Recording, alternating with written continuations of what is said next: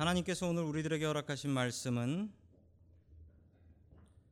구약 성경 사무엘상 15장 35절의 말씀입니다. 사무엘이 죽는 날까지 사울을 다시 가서 보지 아니하였으니 이는 그가 사울을 위하여 슬퍼함이었고 여호와께서는 사울을 이스라엘 왕으로 삼으신 것을 후회하셨더라. 아멘. 하나님께서 우리와 함께 하시며 말씀 주심을 감사드립니다. 아멘. 자, 우리 옆에 계신 분들과 인사 나누겠습니다. 반갑습니다. 인사해 주시죠. 네, 반갑습니다. 인사 나누겠습니다.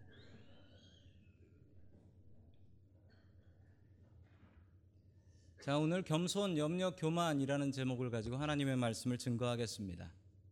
이 세 단어는 사울, 이스라엘의 첫 번째 왕이었던 사울 왕이 겪었던 감정이고 우리도 살아가면서 겪어 나아가는 감정들입니다. 오늘 이 감정들을 통하여서 우리가 어떻게 시험을 피하고 하나님을 더욱더 의지할 수 있나 하나님의 말씀을 통하여 그 길을 찾기를 주의 이름으로 간절히 축원합니다. 아멘. 첫 번째 하나님께서 우리들에게 주시는 말씀은 겸손하라라는 말씀입니다. 첫 번째 감정은 겸손입니다. 이스라엘의 첫 번째 왕이었던 사울의 등장은 아주 화려했습니다. 어떻게 화려했냐면 우리 그 첫 번째 등장하는 모습을 보도록 합니다. 사무엘상 9장 2절의 말씀 같이 봅니다. 시작. 그에게는 사울이라고 하는 아들이 있었는데 잘생긴 젊은이였다. 이스라엘 사람들 가운데 그보다 더 잘생긴 사람이 없었고 키도 보통 사람들보다 어깨 위만큼은 더 컸다. 아멘. 이 사울의 모습을 설명하는데 잘생겼다라고 합니다. 그리고 키가 컸다라고 이야기를 합니다. 키가 컸는데 얼마나 컸냐면 어, 보통 사람보다 어깨 위에 하나 더 있었다. 뭐가 있었냐면 머리가 있었다는 겁니다. 그러니까 다른 사람하고 같이 쓰면 이 사람 얼굴 이렇게 나와서 보일 정도로 그렇게 키가 컸다라는 것이죠. 자, 이 생김새를 왜 성경은 기록하고 있을까요? 여러분, 사람은 이 외모를 봅니다. 잘생겼나, 키가 컸나, 이거 봅니다. 여러분, 그런데 하나님께서는 외모를 보지 않으십니다. 사람들은 키가 얼마나 큰지, 인물이 얼마나 잘났는지, 그리고 또 요즘 미국의 문제가 되는 피부색, 피부색 보면서 사람들을 판단합니다. 그러나 하나님께서는 절대로, 절대로 외모를 보시지 않습니다. 그래서 더 무섭습니다. 하나님은 우리의 중심을 보시기 때문에 그렇습니다. 어, 키큰 분들은 저에게 이런 얘기를 합니다. 키가 크면 윗동네는 공기가 다르다고. 제가 지금 제일 높은 데 있는데 공기 하나도 안 다릅니다. 여러분 사람은 외모를 보지만 하나님께서는 중심을 보신다라고 분명히 말씀하고 계십니다. 외모가 아니라 중심을 바라보는 하나님 두려워하며 살 수 있기를 주의 이름으로 간절히 축원합니다. 아멘. 자, 계속해서 사무엘상 9장 7절의 말씀을 봅니다. 시작. 사울이 종에게 말하였다. 그래 한번 가보자.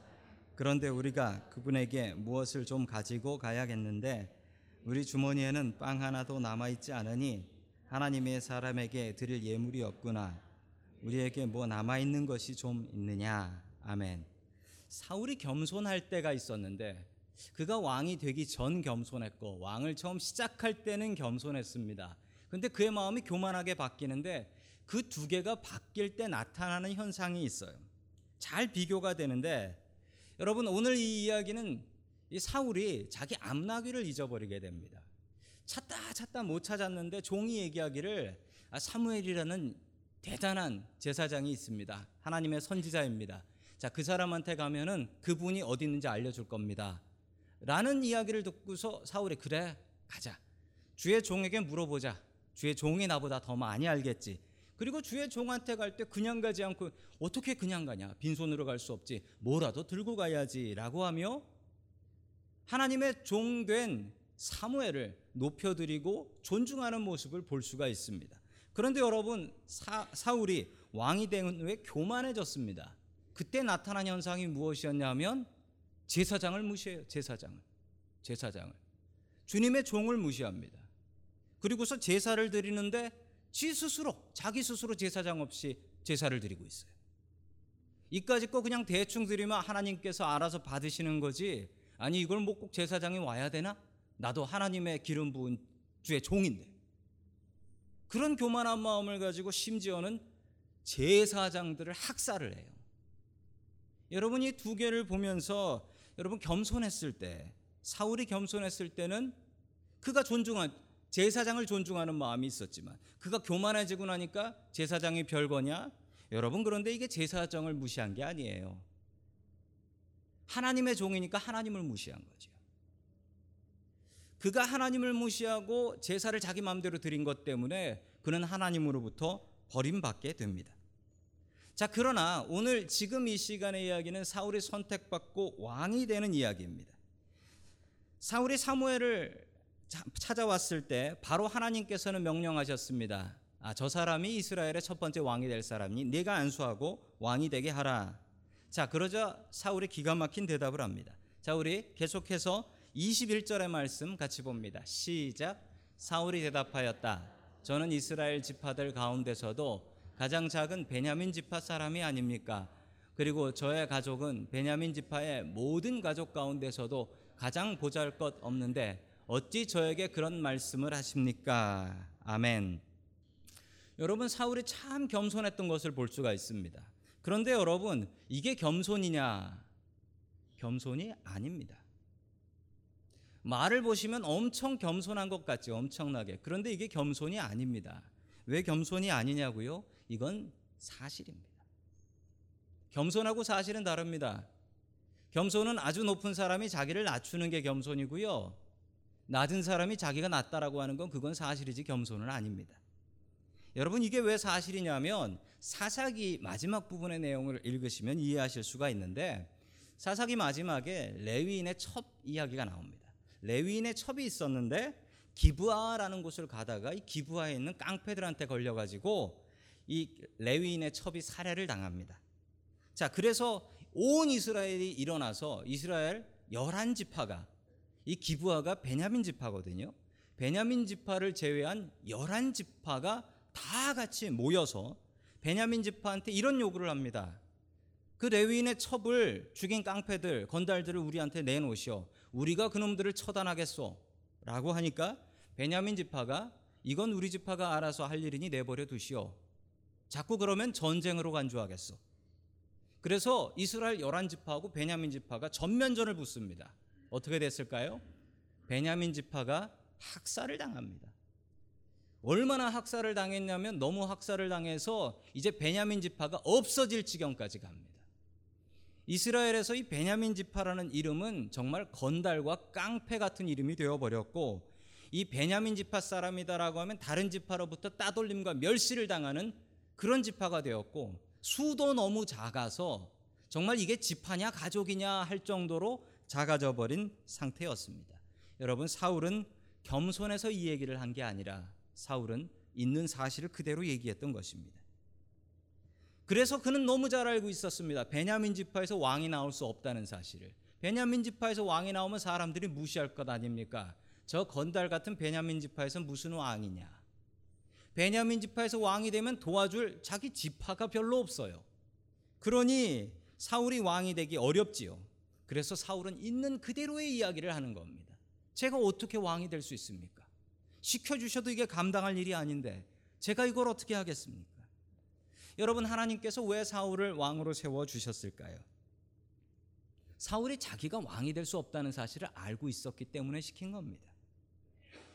이런 사람이 왕이 되면 그게 누구의 은혜겠습니까? 키 크고 잘생겨서 된 거야 하겠습니까? 그렇게 왕이 되면 야 하나님의 능력이 크구나. 하나님의 능력이 정말 크시구나. 그렇지 않으면 어떻게 어떻게 저 사울 같은 사람이 베냐민 지파에서 왕이 될 수 있겠는가? 제일 많이 감사할 수 있고 가장 교만하지 않을 조건을 갖춘 사람이 베냐민 지파의 사울이었습니다. 그래서 하나님께서 이스라엘의 왕으로 사울을 세워 주신 것입니다. 여러분, 이스라엘을 왜 하나님께서 택하신 백성으로 성경에 기록된 민족으로 만드셨을까요? 여러분, 그 이유는 가장 약하기 때문입니다. 여러분, 지금도 이스라엘은 지금도 이스라엘은 고등학생들이 차에 탈 때 기관총을 들고 타요. 가방에 뒤져보면 도시락은 안 나오도 기관총은 나오는 나라예요. 여러분, 그런 나라가 지금만 그렇게 위험하냐? 아니요. 인류의 역사상 가장 위험하고 가장 살기 힘든 땅이 바로 이스라엘 땅입니다. 왜 하나님께서 그들을 뽑아주셨냐고요? 뽑아주면 제일 고마워할 줄 알고 교만하지 않고 제일 고마워할 줄 알고 여러분 하나님께서 우리를 왜 택하셔서 이 주일 아침 이 시간에 오늘 이 자리에 나와서 예배 드리게 하실까요? 이유는 딱 하나입니다. 내가 제일 잘나서가 아니라 내가 제일 못나서 하나님께서 구원해 주신 것 제일 감사할 수 있을 것 같아서 하나님께서는 우리를 뽑아 주신 것입니다. 여러분 하나님께서는 겸손한 사람을 들어 쓰십니다. 교만하면 버리십니다. 여러분 하나님 앞에 겸손한 사람 될 수 있기를 주의 이름으로 간절히 축원합니다. 아멘. 두 번째 하나님께서 우리에게 주시는 말씀은 불안을 이기라라는 말씀입니다. 두 번째 사울이 가졌던 감정이 불안이라는 감정이었습니다. 어느 여자분 딸의 이야기입니다. 어릴 적부터 나는 아버지를 기억한다. 아버지는 어젯밤에도 비명을 몇 번 지르셨고 그리고 주무시면서 죽어가는 전우들의 이름을 부르셨고 어머니는 아버지를 달래며 잠을 재우려고 애를 쓰셨다. 아침에 일어난 아버지의 손에는 피가 흐르고 있었고 밤새 그 주먹으로 벽을 치신 것 같았다. 아버지는 80세에 돌아가시는 날까지 매일 똑같은 악몽을 꾸시며 사셨다. 어느 2차 대전에 참전한 참전용사 딸의 고백입니다. 전쟁의 고통과 공포가 얼마나 큰지를 알 수 있는 일이죠. 통계 자료에 의하면 베트남전에 참전했던 사람 중에 30%가 외상 후 스트레스 증후군이라고 하는 PTSD를 앓고 있다라는 통계 자료도 있습니다. 여러분 사울이 전쟁을 했는데 그 전쟁의 공포가 얼마나 컸을까요? 자, 그 모습이 사무엘상 16장 14절에 잘 나타나 있습니다. 같이 봅니다. 시작. 사울에게는 주님의 영이 떠났고 그 대신에 주님께서 보내신 악한 영이 사울을 괴롭혔다. 아멘. 사울은 전쟁의 고통이 얼마나 큰지를 알 수 있는 말씀입니다. 여러분 요즘 전쟁이 잔인하다고 하지요? 그런데 여러분 예전의 전쟁하고는 비교되지 않습니다. 요즘 전쟁은 총 맞아 죽지요? 폭탄 터져 죽지요? 여러분 이 당시의 전쟁은 여러분 다윗이 골리앗 잡았을 때 어떻게 했지요? 목을 뱄습니다. 목을 뱄어요. 사울이 죽었을 때 목이 잘려서 성문에 목이 걸려 있었습니다. 여러분 이 당시의 전쟁은 이런 식이었습니다. 얼마나 무섭고 떨렸을까요? 사울이 왕이었는데 사울이 왕이 되었을 때 왕궁이 있었냐고요? 없었습니다. 사울이 왕이 되었을 때 사울은 뭐 하고 있었나? 사울은 자기 집 밭에서 밭 깔고 있었다라고 합니다. 그러다 전쟁 났다라고 하니까 그럼 군인 모아서 전쟁 나가야지. 그리고 자기 백성들을 모아서 농사꾼들 모아가지고 그 사람들 훈련시켜서 전쟁터 나갔습니다. 당시에 블레셋은 철기 무기를 사용하고 있었다라고 합니다. 반대로 이스라엘은 석기 무기를 사용하고 있었습니다. 여러분 그 사이에 청동기라는 게 있는데 그건 있지도 않습니다. 이스라엘은 석기였습니다. 여러분 다윗이 골리앗한테 전쟁하러 나갈 때 다윗이 이렇게 얘기했습니다.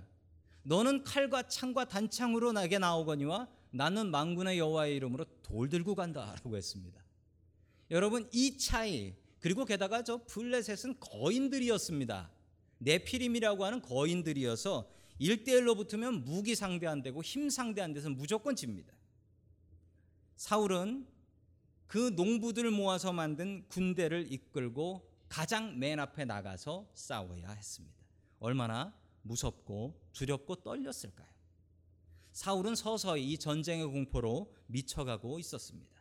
자, 그 모습이 잘 나타나는 것이 사무엘상 18장 11절 말씀입니다. 시작.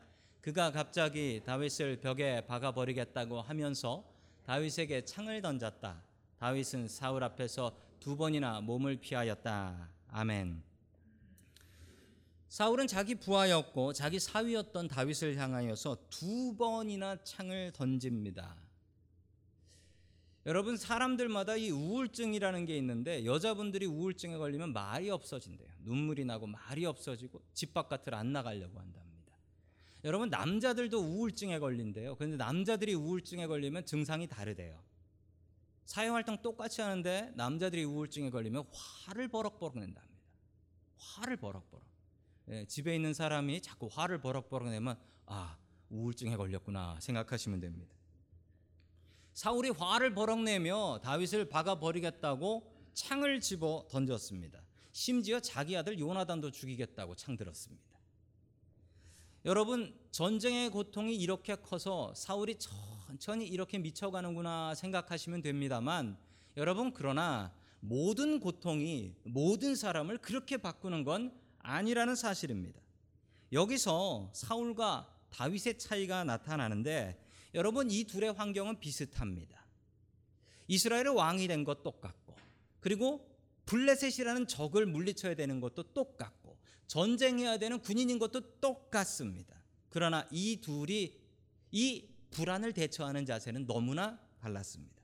사울은 어떻게 이 전쟁을 내 힘으로 이길까 고민하며 스스로 이 전쟁을 이기려고 발버둥 쳤습니다. 그러면서 그 불안감에 서서히 미쳐가고 있었던 것이죠. 그러나 다윗은 달랐습니다. 다윗은 불안하면 어떻게 했습니까?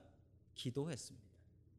여러분 다윗도 똑같이 죽는 게 무섭고 다윗도 똑같이 블레셋이 두려웠지만 다윗은 그렇게 어려울 때마다 이렇게 기도했습니다. 여호와는 나의 목자시니 내게 부족함이 없으리로다. 사울은 불안할 때 걱정했지만 다윗은 불안할 때 기도했습니다. 여러분은 사울 같은 사람들이십니까? 아니면 다윗 같은 사람들이십니까?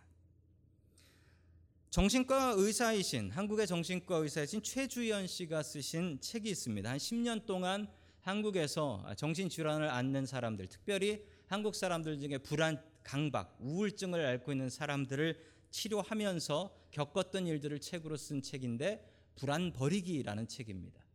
그런데 책 표지를 보면서 왜 개가 저러고 있을까 고민하다가 아 불안은 개나 줘버려라라는 생각에서 저렇게 했구나라는 나름대로의 해석을 내렸습니다. 이분의 책의 내용입니다. 불안은 사람에게 꼭 필요한 감정이랍니다. 불안이 없으면 안 된대요. 불안을 통해서 사람들은 위험을 감지하고 그 위험을 준비한다라고 합니다. 그런데 두 종류의 사람이 있답니다. 불안을 대할 때 불안으로 괴로워하는 사람이 있고 그 불안 때문에 괴로워서 정신병원 찾아오는 사람이 있는데 더 심한 스트레스와 불안을 당하는데 그 불안으로 자기 자신을 발전시키는 사람도 있더라. 그런 사람들은 정신병원 올 필요 없더라. 이 두 가지를 통해서 여러분 우리 크리스천들은 분명히 다윗과 같은 사람과 사울과 같은 사람을 볼 수 있습니다. 여러분 불안한 일이 있을 때 우리가 해야 될 일은 걱정이 아니라 하나님 앞에 나와서 기도하라는 신호로 알고 기도해야 될 것입니다. 여러분 불안한 직업군들이 있습니다. 불안한 직업군 중에 여러분 운동 선수들이 그렇게 불안한 직업이래요. 그왜 그러냐면 운동 선수들이 젊어서 반짝 벌어야 되거든요. 나이 30만 돼도 노장이래요. 30만 돼도. 그러다가 어떻게 부상이라도 당하게 되면 그냥 은퇴하는 거예요. 젊은 나이에 뭐 나이 20살에 은퇴. 그럼 뭐 합니까? 할 수 있는 게 없잖아요. 이 운동 선수들이 참 많이 불안에 떤다라고 합니다. 운동 선수 중에 참 믿음 좋은 사람이 있는데 여러분 이분 아시지요? 뭐 한국 야구의 전설 같은 분이죠. 이만수 감독이십니다. 옛날 감독이신데 이분이 독실한 기독교인이시고 안수 집사세요. 이분이 간증하면서 이런 얘기를 했습니다. 운동 선수들한테 유혹이 참 많습니다. 불안하니까 뭔가 다른 거에 자꾸 의지하려고 한다는 거예요. 특히 인기도 많고 하니까 이 어웨이 게임 원정 경기에 가게 되면은 뭐 원정 경기에 더 유혹이 많대요. 그래서 어떤 사람은 알코올 중독에 빠지는 선수도 있고 어떤 사람은 여자 스캔들에 빠지는 사람도 있고 또 어떤 사람은 도박 그 스트레스가 너무 많아서 도박에 빠. 얼마 전에도 그 야구 선수들 단체로 도박하다가 걸렸잖아요. 도박하다가. 하나님을 믿는 기독교인 크리스찬들 운동 선수들이 오랫동안 잘 운동하는 비결이 있답니다. 여러분 우리 샌프란시스코의 그 야구 어, 농구팀인 워리어스 팀도 그 스테판 커리라는 선수가 아주 good Christian 좋은 믿음 좋은 선수고요. 이번에 새로 오는 케빈 듀란트라는 선수도 아주 좋은 크리스찬이라고 합니다. 여러분 크리스찬들이 믿음 생활 잘하면 운동도 잘하는 비결이 있는데 자기 자신을 잘 관리할 수 있게 된대요. 불안이 올 때 하나님을 제대로 의지할 수 있게 된다라는 거지요. 이분 이만수 감독이 하신 이야기입니다. 원정 시합을 가도 자기는 꼭 하나님 앞에 예배드렸다. 주일 아침이 되면 그 동네에 있는 교회에 연락을 해서 미리 연락을 해서 목사님이나 부목사님 한 분 호텔로 불러서 호텔에서 그 크리스찬 선수들과 함께 예배를 같이 드렸다라고 했습니다. 자기가 고참이 돼서는 크리스찬 선수가 아닌 후배들도 끌고 가서 예배를 드렸는데 뭐 양준혁, 이승엽 이런 선수들 끌고 가서 억지로 예배 드렸다라는 고백도 했습니다. 다른 선수들은 토요일 저녁에 술 먹고 화투 치고 놀 때 자기는 예배를 드려야 되니까 일찍 자고 예배 드리니까 컨디션이 좋아서 선수 생활 오래 할 수 있었다라고 고백을 했습니다. 여러분 죽을 때까지 우리에게 염려와 걱정은 떠나지 않을 것입니다. 여러분 그런데 여러분은 사울 같은 사람이 되시겠습니까? 아니면 다윗 같은 사람이 되시겠습니까? 불안할수록 하나님을 의지해야 됩니다. 불안할수록 하나님을 의지하는 저와 여러분들이 될 수 있기를 주님의 이름으로 간절히 축원합니다. 아멘. 세 번째 마지막으로 하나님께서 우리들에게 주시는 말씀은 교만하지 말라라는 말씀입니다. 교만하지 말라. 사울은 전쟁의 불안을 스스로 힘으로 이기려고 했습니다. 그리고 자기 자신의 힘으로 이긴다고 생각했을 때 슬슬 마음속에 교만함이 올라오기 시작했습니다. 여러분, 교만이 뭡니까? 여러분, 교만은 다른 게 아닙니다. 하나님 없이도 내가 이 일을 할 수 있다. 여러분, 겸손이 무엇인가요? 겸손은 자기를 낮추는 것입니다. 여러분, 겸손은 자기를 낮추는 것인데 겸손이 자기를 낮추는 것이라고 생각하면 겸손의 반쪽만 아시는 거예요. 여러분, 겸손은 나를 낮추는 것인데 하나님께서 시키시면 하나님께서 함께 하시면 내가 못하는 것도 한다. 이게 겸손입니다. 겸손한 사람은 사울이 자기 자신을 겸손하게 여겼을 때 하나님 나 베냐민 지파라 못해요. 그런데 하나님 시키면 해요. 이게 겸손입니다.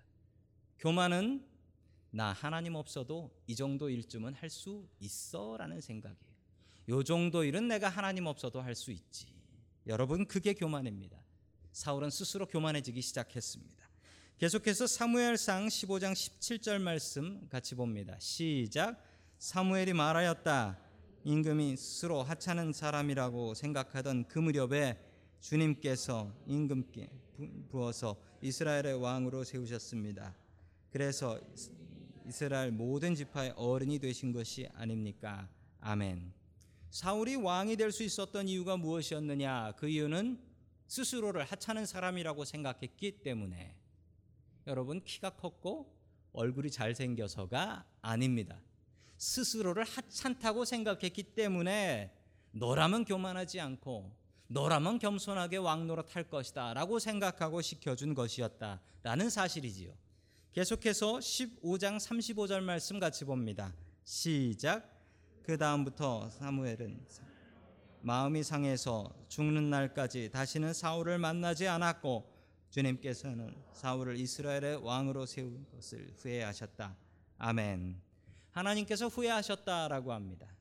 여러분 하나님께서는 인생이 아니셔서 후회가 없으시다라고 말씀하셨는데 하나님께서 후회하시는 게 너무 이상하잖아요. 그런데 하나님께서 후회하셨다라는 기록이 사무엘상에 여러 번 기록되어 있습니다. 하나님 후회하십니다. 여러분 그런데 하나님의 후회는 사람의 후회와 다릅니다. 여러분 차를 사고 나서 후회해 보신 적이 있으십니까? 겉보기엔 멀쩡해서 샀는데 아이고 이게 내가 생각했던 차가 아니네. 여러분 가전제품을 사시고 나서 후회해 보신 적이 있습니까? 야 이거 한두 푼도 아닌데 내가 잘못 샀네. 여러분 사람이 하는 후회는 몰라서 하는 후회입니다. 내 이럴 줄 몰랐다. 라는 후회입니다. 여러분 그러나 하나님의 후회는 차원과 질이 다릅니다. 하나님께서 모르시는 게 어디 있어요? 하나님은 아시고 후회하십니다. 이 아시고 후회하시는데 이 마음이 후회가 아니라 우리 사람의 후회가 아니라 마음 아파한다라는 뜻이에요. 마음 아파. 영어로 보시면 나와요. was grieved라고 나와요. regret가 아니라 grieved. 슬퍼하셨다라는 거예요. 후회가. 하나님께서는 사울이 이렇게 될 줄 아셨냐고요? 아셨습니다. 그런데 아시면서 왜 시키셨어요? 여러분 아시면서도 기회를 주시는 하나님이십니다. 여러분 하나님께서 우리가 죄 안 지을 거라고 생각하셔서 이 땅에 태어나게 하신 줄 아세요? 하나님께서 우리가 의인으로 살 줄 알고 우리를 이 성전 안으로 불러주신 줄 아십니까? 우리가 죄 짓고 살 거 아셨어요. 그런데 하나님께서 우리에게 기회를 주신 것입니다. 하나님께서는 믿고도 속아주세요. 여러분, 그게 하나님의 마음이에요. 여러분, 하나님께서 사울을 버려서 왕되게 못하겠다. 너는 끝났다. 너는 이제 왕이 아니다. 내가 너를 버렸다라는 기록이 사무엘상에 수도 없이 나와요. 그런데 여러분 사울이 그 얘기 끝나고 나서 뭐 전쟁터 나가서 죽는다든지 이러지 않아요. 사울 잘 살아요. 여러분 하나님께서는 왜 하시지도 않을 말씀을 하고 계신 것일까요? 여, 여러분 하나님께서 허튼 소리를 하시는 겁니까? 여러분 그렇지 않지요. 제가 어렸을 적에 제가 부모님 말씀 안 들으면 부모님께서 저에게 겁을 주셨습니다. 겁을 주실 때 하셨던 말씀 아마 여러분들도 들어보셨을 말씀인데 이런 말씀을 하셨습니다. 너 호적에서 파버린다. 라고 하셨습니다. 처음에는 제가 호적이 뭔지 몰랐어요. 근데 호적이 뭔 줄 알게 되었습니다. 그렇지만 저는 호적이 뭔 줄 알고서도 단 한 번도 겁먹지 않았습니다. 왜냐하면 안 뺀다라는 걸 알고 있었기 때문에. 안 뺀다라는 것. 저는 분명히 알고 있었기 때문에 전 호적에서 빠지지 않는다라는 분명한 진실을 알았기 때문에 저는 부모님이 아무리 너 호적에서 판다라고 해도 저는 두려워하지 않았습니다. 여러분 부모님께서 왜 자꾸 저한테 호적에서 판다 파시지도 않을 거면서 왜 그런 얘기를 하시는 거예요? 저에게 경고하시는 거죠. 너 말 안 들으면 혼난다라는 얘기를 너 호적에서 판다라는 얘기로 하셨습니다. 여러분 그 똑같은 얘기를 하나님께서 사울에게 하시는 겁니다. 너 그러다가 호적에서 판다. 여러분 하나님의 마음이 우리 부모님들이 우리에게 하셨던 그 똑같은 마음이에요. 하나님께서 사울을 얼마나 사랑하셨는지 너 이제 왕 아니다. 너 이제 왕 아니다. 너 그렇게 살면 죽는다. 하나님께서 회개할 기회를 계속 주시면서 경고하시는 거예요. 여러분 우리가 착각을 합니다. 다윗은 떵떵거리면서 건강하게 오래 살았고 사울은 전장터 나가서 금방 죽었다라고 착각을 하는데 여러분 성경에 기록된 말씀입니다. 여러분 누가 더 오래 살았을까요? 사울이 오래 살았습니다. 사울은 사울은 72세까지 살았어요. 다윗은 70세까지 살았습니다. 여러분 누가 더 건강하게 살았을까요? 끝까지. 여러분 사울은 죽을 때 칼 들고 나가서 전쟁하다가 전사했습니다. 다윗은 힘 빠져서 침대에서 누워서 앓다 죽었습니다. 여러분 복중의 복이라는 자식 복은 누가 받았을까요? 여러분 다윗은 자식 복이 없어서 자기 아들이 죽인다고 반란을 일으키고 자기 자식들끼리 싸우고 죽이고 그런 일들이 벌어집니다. 사울은 여러분 사울의 아들 아세요? 요나단. 믿음이 얼마나 좋았는지 다윗과 요나단이라는 말이 나올 정도로 큰 믿음 가진 아들이 있었습니다. 여러분 하나님께서는 교만했던 사울에게 꾸준히 경고하시고 꾸준히 하나님께 돌아오기를 기다리셨는데 언제까지? 사울이 72살 될 때까지. 여러분 그 하나님께서 우리를 참고 기다리고 계십니다. 우리를 참고 기다리고 계세요. 우리에게 삶이라는 기회를 주시면서 하나님께 돌아오고 하나님의 사람 되기를 지금도 하나님께서는 기다리고 계십니다. 여러분 하나님께서는 겸손한 사람을 쓰십니다. 나 혼자는 아무것도 못합니다. 그러나 하나님 함께 하시면 무슨 일이든 할 수 있습니다. 고백하는 저와 여러분들 될 수 있기를 주님의 이름으로 간절히 축원합니다. 아멘.